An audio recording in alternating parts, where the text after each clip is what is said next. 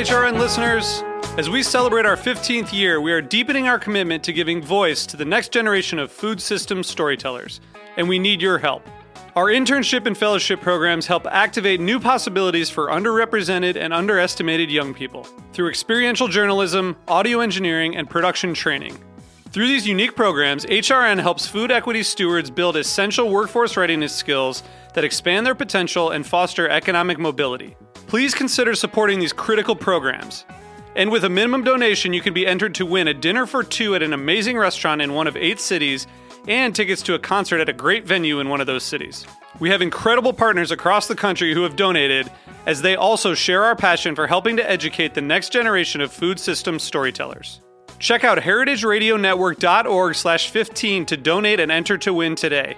That's heritageradionetwork.org slash 15 to donate and enter to win today. And make sure you donate before March 31st. Thank you.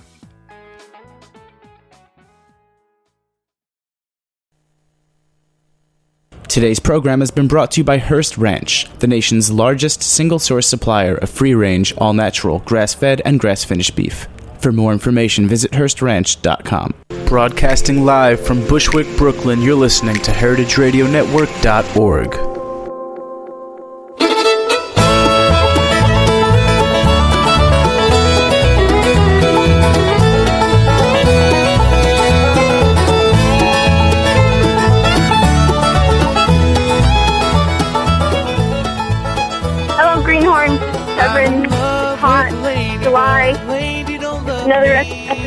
Greenhorns Radio. Very exciting because this is the first time we've had someone back on the radio for a second episode, which I think is going to be a new thing. And we in Greenhorn World have been doing a lot more strange audio audio projects. I got a, a audio recorder and have been traveling around lately with my friend Dan, recording, uh, and Brendan, recording work songs for our new uh, Greenhorns Almanac, which is coming out on December 20th. And there's some previews of those work songs and songs about keeping bees and things like that up on our Almanac site, which is part of Greenhorn's website. So the audio experience, the audio odyssey is is un- unraveling, unfurling. Hi, Anastasia. How hot is it there? It's plenty hot. Explain in some numerical fashion about what that means? Oh God, I don't know. I at this point in the season, I don't really pay much attention. It's it's over a hundred degrees probably, and uh, it's humid. It's rained just enough to make it humid, which of course makes the um, makes the heat a little bit harder to bear. But hey, that's what we sign up for here. So there's no use complaining. No use complaining. So let's talk about the kinds of farming that happens in Arizona that can handle this heat. Last time we spoke, we spoke a lot about your experience in farm work uh, in your early career, and we didn't talk that much about um, the kind of economic or the whatever the agricultural economy of Arizona and dryland farming. And I thought that might be a good way to uh, contextualize your work in rangeland management. So maybe just like a little overview. Okay. Uh, well, I I'm certainly not an expert on that. Um, on the agricultural economy of my great state of Arizona. But Okay, you're uh, an expert. We're all greenhorns. It's okay. Yeah, we're all greenhorns. So um, I'll be a greenhorn and uh, tell you that uh, for the most part, the commercial agriculture of the state, I think, has um, mostly to do with cotton, uh, some citrus, um, and then a lot of, I think, probably the biggest agricultural area as far as um, crop agriculture in the state is down in the Colorado River Valley around the Yuma area, and that's where your iceberg lettuce might come from. Um, they grow a lot of alfalfa and hay as well. Although I think recently uh, people have been growing a lot less hay in favor of crops like cotton. So this is all pretty water intensive stuff we're talking about. Probably not the most appropriate for the uh, for the amount of water that we really have available to us and I guess it seems to me that there really isn't any dryland farming on any large scale going on in Arizona because they they irrigate the land so it isn't dry anymore. So how can you how could you even say that that counts? Well, and then of course when you have all these plants growing, we've been seeing here, all the corn is growing so tall and the rivers are dropping. And I just think, wow, think about, you know, all these corn plants are just transpiring away and sucking water out of the ground. And, you know, it's not that I resent them, but uh, it's definitely an impact that plants have on uh, on the groundwater and on the transpiration rate. So when you're, but when if you're from a grower's perspective, being in a place with low humidity uh, to grow dry, like to grow lettuce and stuff, I know they have a lot less disease pressure um, because of it being so dry. Yeah, sure. Um, yeah, definitely. And then, you know, so there's there's a couple of limiting factors for plant growth. One of them is sunshine in some places. Um, you know, and another one is water. We got plenty of sunshine, and if you can enough water on the plants, you know, with the limited number of um, frost days that we actually have. I mean, it's a really long growing season, and and desert soils are actually really productive soils. Um, they're really young soils, so there's a lot of um, you know nutrients in them and stuff like that. So you know, if you can if you can overcome that water hurdle, which I think we've really fooled ourselves into thinking we've done, you can definitely have a lot of productivity. But the kind of the kind of farming that you're getting involved in is not crop, is not irrigation uh, heavy, and that has to do with managed range for beef production and for cattle. Uh, do you want to give a little background? Do you want to give just say explain what you're studied in school and and what's going on in terms of ranching? Well, I can try from you know my limited experience. Uh, well, I mean, essentially, you know, there's there's a long tradition, relatively long as far as you know the age of our great nation is concerned history of ranching in the Southwest, and of course, also the Spanish and the Mexicans were doing it prior to Anglo settlement as well. Um, you know, it's uh, raising animals and livestock on an arid landscape is something that you can do without enormous inputs of water without plowing, without um, altering the landscape. Of course, also the impacts of livestock can and do alter the landscape um, when that livestock isn't being managed in a sustainable or sensitive way. Um, so it's it's not as though it's not as though it's an easy solution. It's just you know something that's been done here in the past. It's continuing to happen, and you know is really what people do to get an agricultural product out of arid regions all over the world. Um, so, so anyhow, uh, what what else would you like me to say about it? Well, so we're talking about raising beef in the cowboy manner uh, on unmanaged or or minimally managed uh, landscape that's arid, or minimally and altered, perhaps.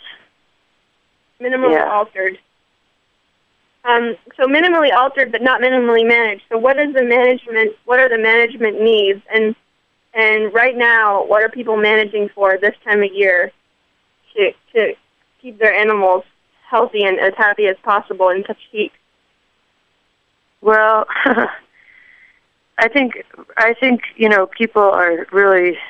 This is a time of year when, uh, well, there's there's definitely significant parts of the state that have gotten a good share of rain right now. Um, Tucson hasn't per se.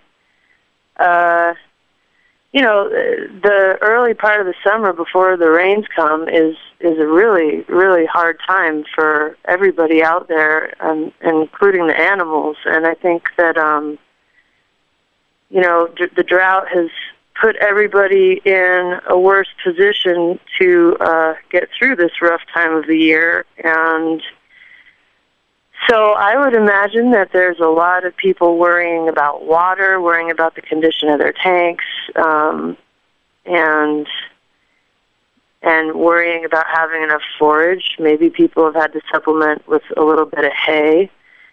And now that the rains have come, you know, depending, usually what happens during the monsoon season is that the rains come with a vengeance and you know, you can get really large amount of rainfall in a short amount of time and rather than that soaking into the soil and really feeding and uh you know helping the plants it just sort of causes runoff. And so you're like in a flood one minute and then it's all gone the next minute along with all your topsoil. So it's kind of like a mixed blessing sometimes when the rain comes um, and then, of course, too, it'll take a while for the plants to recover and to grow and put on, you know, new forage for the livestock even after the rains do come. So, so I, I would imagine that those are kind of the, the things that are going on out on the range right now. And, you know, the heat is really stressful it's really stressful, I think, for for everybody during this time of year.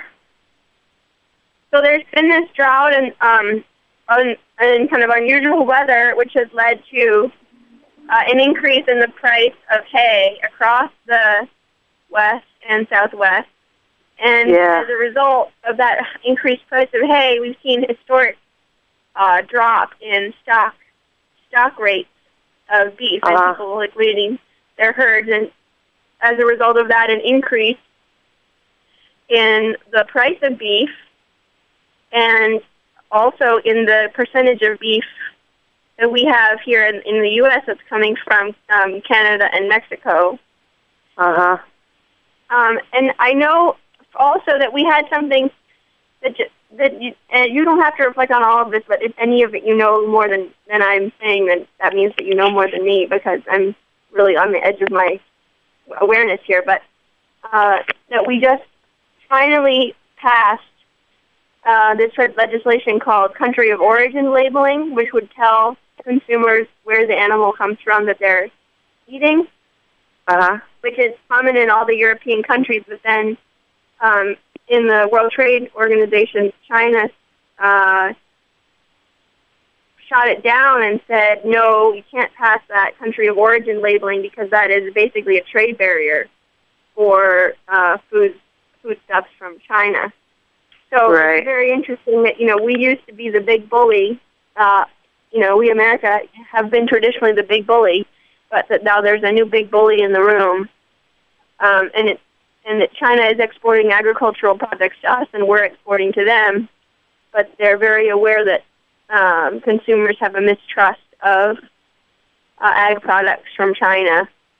Right. But, it's, but what do you know about the the Mexican beef situation? Um.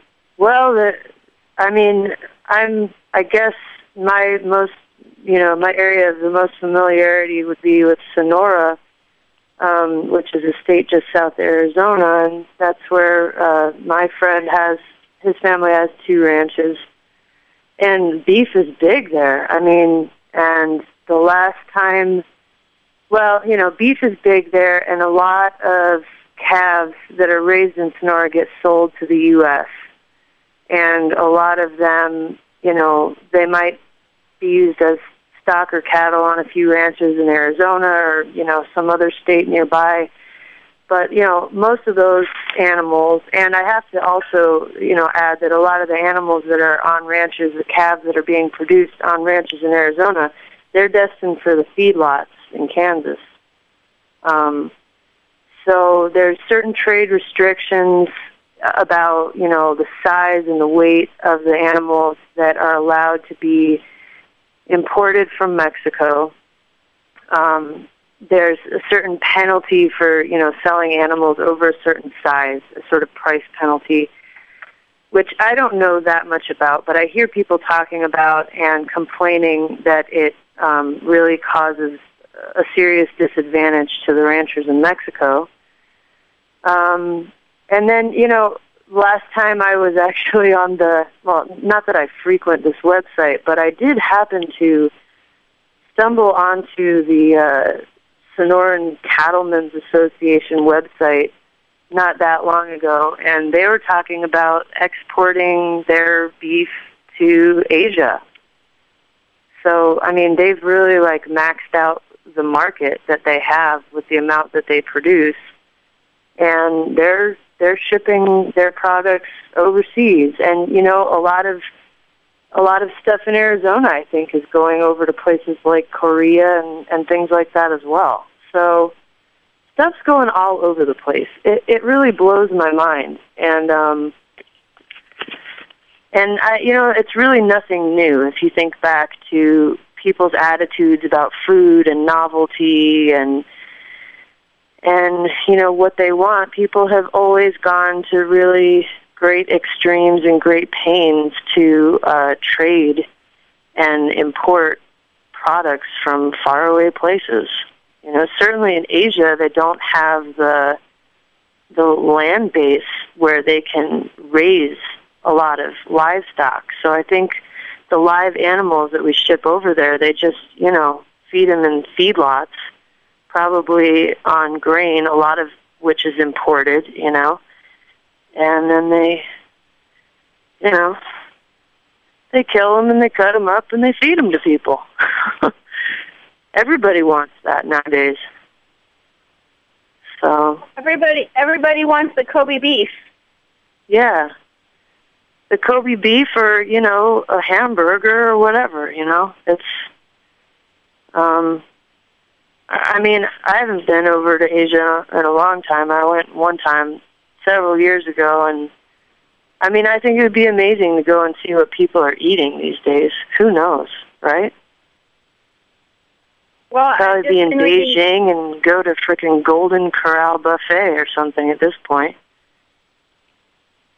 Well, I know I know that there is a strong, strong export market of American crops and specialty, especially specialty crops like blueberries uh-huh. into Asia. And there was recently a big scandal of uh, contamination of blueberries were contaminated with uh, what's it called? Chlora. No, I've forgotten it. A anyway, it's a it's a fungicide, and apparently the Japanese levels of tolerance are eight times. You can have eight times stronger. It's eight times. It's less. It's like 0.2, where ours is is um, is eight parts per million, something like that. Right. And and so they are now testing all the loads, and it's you know people having to delay their blueberries by a week and a half, which is a very long time for blueberries to be in cold storage before getting on a boat to Japan. And yeah, it just called to mind, you know, that we we in the United States spend a lot of money subsidizing our agricultural system, and then we're sending, and a lot of it is environmentally uh, damaging. The practices that you know ensue, and then we're sending it all abroad. Uh, well, meanwhile, you know, it'd be great if more kids in school lunch programs were eating blueberries, you know, and that people had access to these specialty, especially the specialty vegetables. You know, right. vegetables, vegetables and fruits are especially needed um, for a healthy diet. Yeah, yeah, sure. Um, yeah, those are the blueberries that I used to go up there and rake. and I remember uh, I remember a few times these people from Japan coming to tour the blueberry fields, and and my dog chased one of them, and um, it was memorable. But uh, you know, I, I guess it all comes down to economics, right?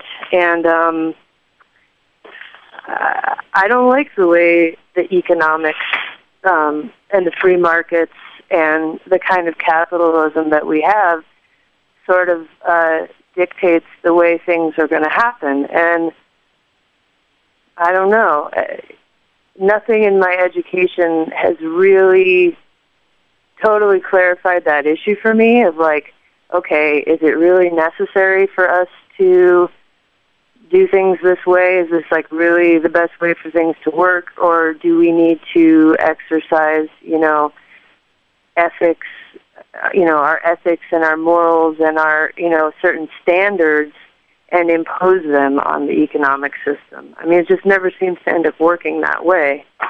But, um, you know, uh, so I'm not sure. I'm not sure what to say on that. It all seems like a really intimidating kind of a beast to um, to try and change. And but you know what it comes down to a lot of it is you know up there in Maine they're growing so many frickin' blueberries that you know they have to find some place for them to go because that's what they're doing. They're totally specializing in those blueberries on those fields and you know that's probably one of the few and best things that they can grow there. So of course they're going to want to do that and exploit that. But you know when we have these sort of monoculture, monocrop systems, I think we're bound to end up in a situation where we have to do strange and oftentimes unsustainable things with the end product in order to,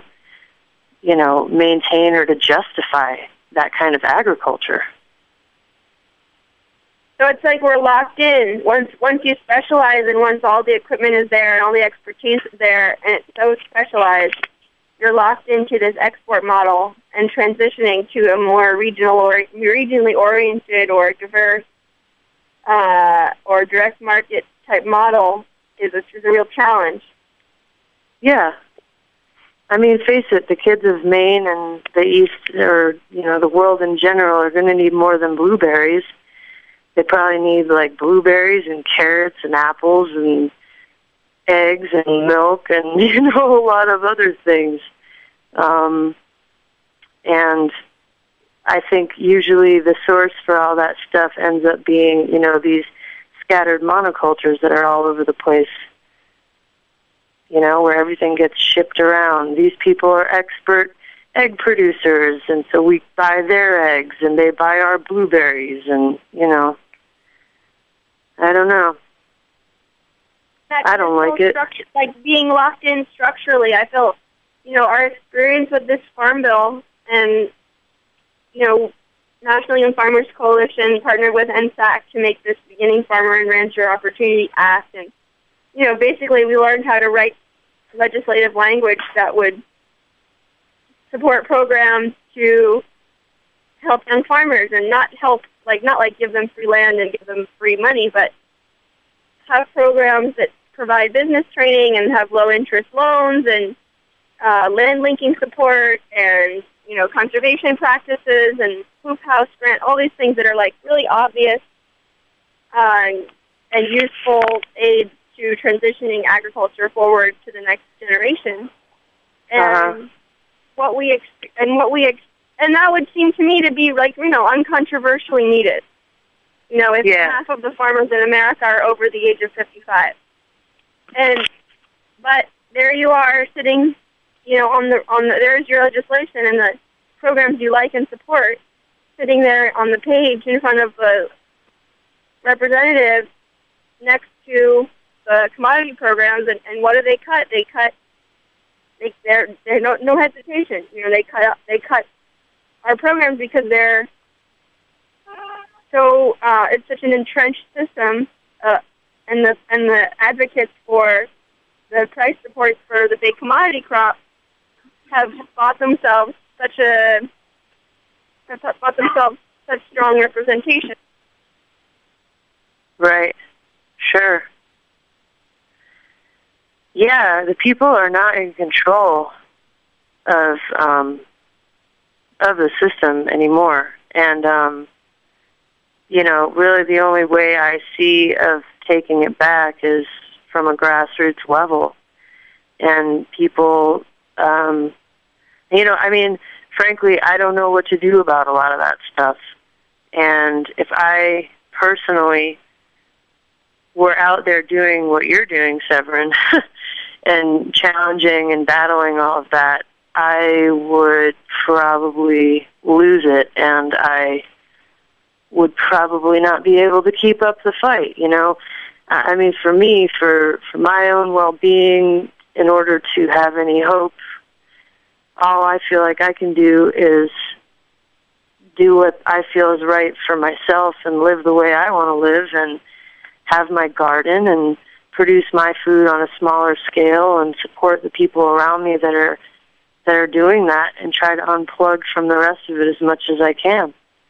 And actually, you know, collectively, that is having a huge impact. I think, you know, the, I, I've been watching the food movement really grow, and you know, the farming movement really grow, and I think it's growing to a point um, in Arizona where now the questions are coming up about like what is sustainable? And you know wow if we want to grow food locally for people i mean do we even have enough water to do that?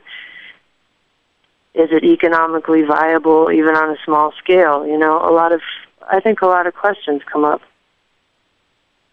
You know and people see certain agriculture in arizona and they think wow you know that's not sustainable. Like these orchards shouldn't be here in in cochise county they shouldn't be sucking all of the water out of the ground. And well you know there's a good argument for that but at the same time there's people that live in this area. And the people that live in this area obviously need to eat food. And in order for them to have food we have to have some kind of agriculture. So if we can't even have agriculture here to support the people who live here I think it just begs the question of like whether or not really, you know, pe- this many people should be living here at all. Um, anyhow, that might have kind of sidetracked what you were talking about, but I don't know. It's all it's all tied together. So, so clearly, some kinds of agriculture are more suitable in an arid region than others, and and clearly, the ranch methodology, uh, ranch raised cattle is part of that. Um, one thing that one thing that I am, need to be sure to mention is that there are some really awesome ranch jobs available right now. Um, one called the Sun Ranch in Montana. They just sent us um, a really amazing position for a farm ranch hand, Uh-huh. and it's posted on the Greenhorns website, or or it will be by the time this radio show airs. Um, what are what are your what are your professional goals um, as it relates to uh, sustainable ranching? What are your last time we talked, you were going and looking at the kind of enterprises that were happening um, at the Maroney Ranch. Yeah. Have you have you moved? The, have you thought the next phase through in your kind of professional engagement? Well, I, it's a little too soon for me to say much about that, but um, you know, there's like I was saying, a lot of the ranching that goes on here is really just raising uh, cattle for you know the feedlots, and that's where it ends up being finished. So, you know, that adds a whole bunch of other inputs to you know to the production of a product that is essentially you know pretty low carbon footprint um, kind of you know a a sustainable product from the start. So the question around here is and the question that I'm still trying to find answers to is how do we keep the product that is starting in Arizona in Arizona and finish it in Arizona? And how do you finish the cows on the range, um, or perhaps on some kind of pasture that might be irrigated, and and get a product that's good that you can market directly to local people in this area, so that you know you're not having this, you're not having adding all these miles and all these you know fossil fuels and grains and pesticides and antibiotics and all this other junk to something like that. Um, and you know, I'm finding that the answers to that aren't really necessarily that easy, and I think a lot of it just depends on the scale that you're doing things on. And um, so there's a few people here. You know, Dennis Moroney's one of them. Paul Schwennesen is another one who are raising their own stuff and finishing it on their land and direct marketing that to people, and they're doing pretty well. Um, and I do think that there's room for more people to be doing that sort of thing. Um, and yeah, that that interests me a lot. You know, I, I do have an interest in living here and and trying to do so in a way that relies you know, as much on local, available, sustainably produced resources as I can. And quite frankly, when you start dissecting stuff and really taking a look at it, that that becomes something that's not necessarily so easy to do. Um, so, yeah, you know, I, I'm not sure. And um, as far as like the professional part goes, I don't know how professional I really want to be. I just, um, as far as you know, the the ranching or farming or food production stuff goes, um, I, I don't know. I'm not sure. I'm not exactly well, sure how I'm going to make a living and um, do all of that. I mean I don't know that I necessarily want to. I guess what I'm saying is that I don't know know that I necessarily want to rely on producing an agricultural product for my income. It just doesn't seem like the relationship that I really want to have with agriculture. Like I enjoy it and I enjoy being a part of it and I enjoy doing what I do for myself and for the people that I know, but I don't know that I would enjoy trying to do that on a scale that actually, you know, could be the basis for a viable business and a living for me. I'd probably try and get my money doing other things. Well, and that's a decision a lot of people are coming to. Not everybody, but especially in the startup years, that's definitely that's definitely the case. That in a supplementary income uh, is needed. And and just to be clear, that's a lot of what is what is common in you know conventional production agriculture. Also, is that uh-huh. majority of farm households rely on off-farm income to support to support costs on the farm and to smoothen out uh, cash flow and provide health insurance, etc. So it's not you're not the only one. Is my point. Right. And, you know, I just, I think that one of the most challenging things about it, or the daunting thing to look at, is, you know, doing something like that on your own. Uh, it's, it's just too hard. I think, um, you know, going out to some place and investing every single thing you've got, energy wise, money wise, you know, credit wise, resource wise, into a place to try and get into farming or ranching, I don't know. There's not really much about it that seems like a very good idea, at least on your own.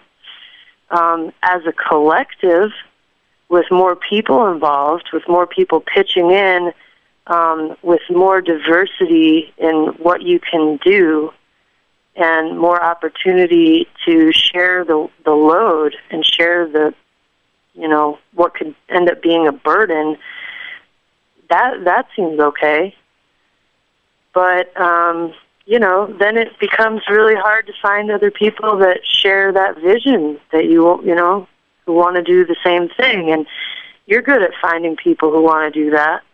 Um, and and that's great. And I think that there's other parts of the country where maybe there's more people who are concentrated, you know, and pitching in together. Out here, you know, I know a lot of people that want to do it, but you know, they have their own ideas about where exactly they want to be. Getting everybody to agree on a place or a way of doing things is then the next challenge after you do find some like-minded folks. It's it's pretty hard.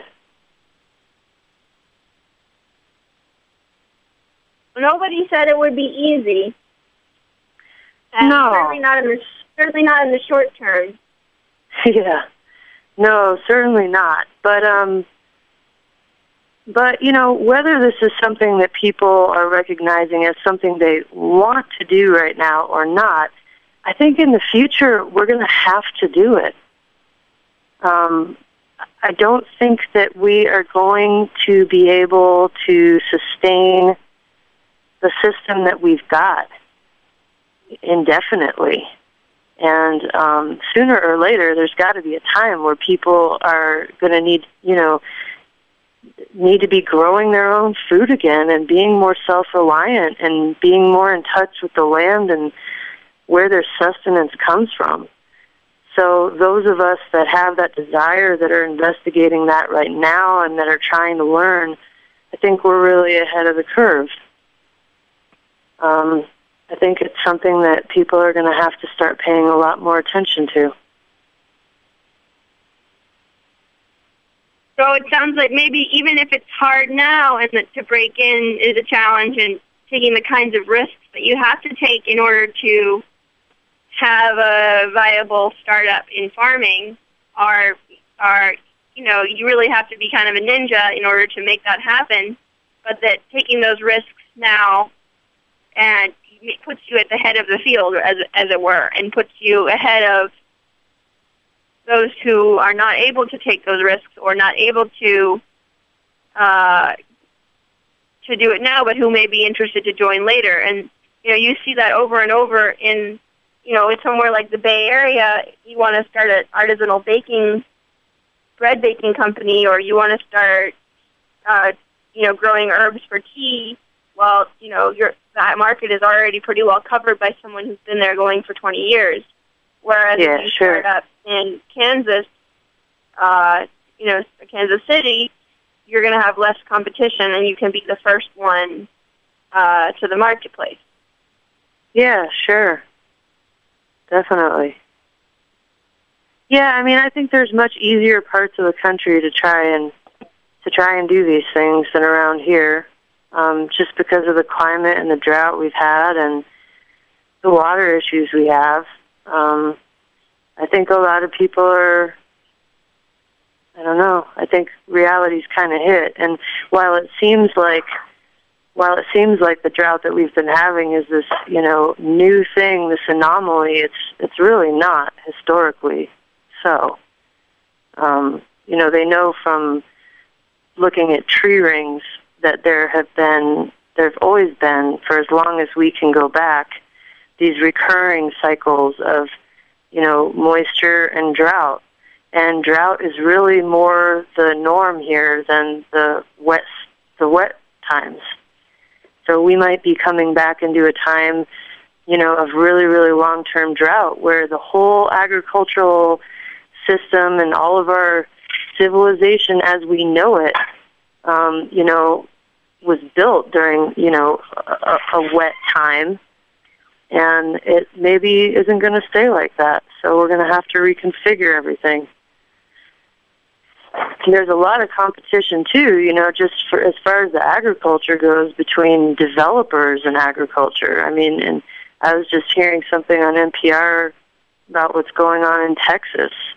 They want to take all the water away from the farmers so that they can keep reservoirs full for recreation and, you know, preserve the value of these fancy houses that are built in this area. What do you think of that, you know? So, well, I mean, we're all used to we're all used to kind of environmental issues getting shunted to the side for economics. But the question really is, at what point do the environmental limitations start to impact and force a shift in economics and reevaluating some of the assumptions that we've had? Right. Well, you know, you'd like to think that policy and government would sort of be somewhere in the middle of that stuff, um, doing its job to sort of protect the future and protect the people. Um, but unfortunately, you know, they're not doing much to help as far as regulating growth and the type of growth that happens and things like that, you know, because there's too much conflict with the with the economic model that we're working in. And uh I don't know. I don't know. It's looking pretty rough, but um but I think Well, it's just going to be roughest on the people that aren't, you know, preparing and learning how to fend for themselves. Well, so there you have it from the middle of a hot summer in Arizona, where, where the rain hasn't yet come, from Anastasia with a very uh, realistic, realistic and non-glamorous view of the world. Sorry. uh, here where we have a nice breeze and the Young Farmers Mixer on Thursday, and we have a garlic cart on Wednesday. On there's basically Young Farmers parties Wednesday, Thursday, and Friday, and garlic harvesting, and this county fair is coming up, and so here it's a lot rosier feeling, but I think that might have to do with the breeze. Yeah, man, that sounds really good. You know, part of my problem is I need to get out of here and take a little break. I could use some Well, green right now, some green and some water and a swimming hole and you know, all that stuff. I've been choking on wildfire smoke and dust and, you know, getting heat rash and spider bites and well, it doesn't do much for my attitude, I guess. Well, get on a train and come visit. Okay. I'll try. I hope to sometime. Okay, so signing out, this has been another episode of Greenhorns Radio. Do check out our new stuff. We have lots of new stuff on the website. We have a book, 50 essays by young farmers, and we have our movie, our DVD is for sale for $25 for home viewing. And, well, what else do we have? We have the Almanac in production and Powerland in production. There's previews of both of those projects up on the website. So if you haven't been on there for a while, you may be impressed with the beautiful new layout done by Futurefarmers, which is a uh, graphics and art uh, collective in San Francisco. Yada yada. Let's do it. Bye bye. Thanks for listening to this program on heritageradionetwork.org. You can find all of our programs archived on our website or by searching iTunes for Heritage Radio Network. You can find us on Facebook or follow us on Twitter at heritage underscore radio. You can email us at info at heritageradionetwork.org. Heritage Radio Network is a nonprofit organization. To donate and become a member, visit our website. Thanks for listening.